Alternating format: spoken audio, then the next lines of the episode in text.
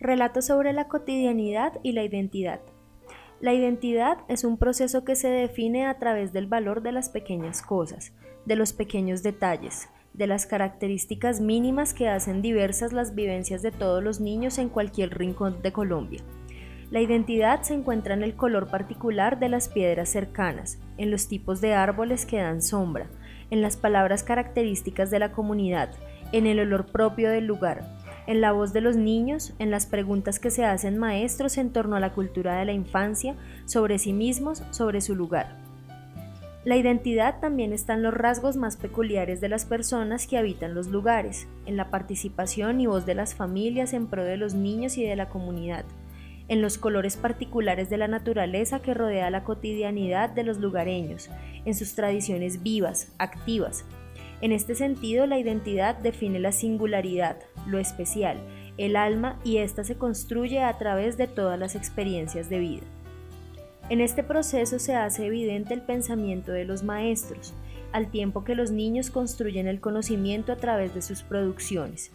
De esta manera se reconoce de forma respetuosa y digna los diversos orígenes de los niños y familias,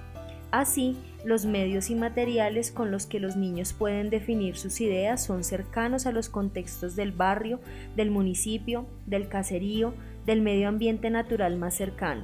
Hacen parte de la cotidianidad de la vida de familias y niños.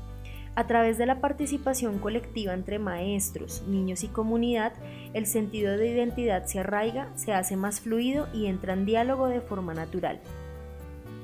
La construcción del sentido de identidad también tiene el propósito de reconocer los contextos educativos como espacios para la transformación social y la reconstrucción del tejido social, donde se recuperen las tradiciones y se viva la actualidad con conciencia de la memoria histórica, y donde los niños sean partícipes permanentemente. Cuando niños y adultos se reconocen como parte activa y participativa de una comunidad a través de sus opiniones, decisiones, acuerdos, hechos, logros, retos y trabajo colectivo, se fortalecen los vínculos y los deseos de actuar en pro de un bien común y de consolidar objetivos, ideas y sueños que ayuden a mejorar sus condiciones, no solo de tipo material, sino también espiritual y cultural.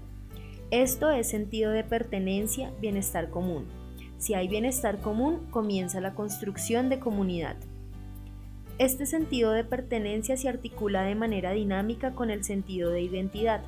en la medida que la identidad se viva, se arraigue y se consolide desde el respeto y la diversidad de los niños y las familias. El sentido de pertenencia se moviliza con mayor fuerza, ya que el deseo de pertenecer y actuar se activa porque la identidad nos reúne como una sola comunidad.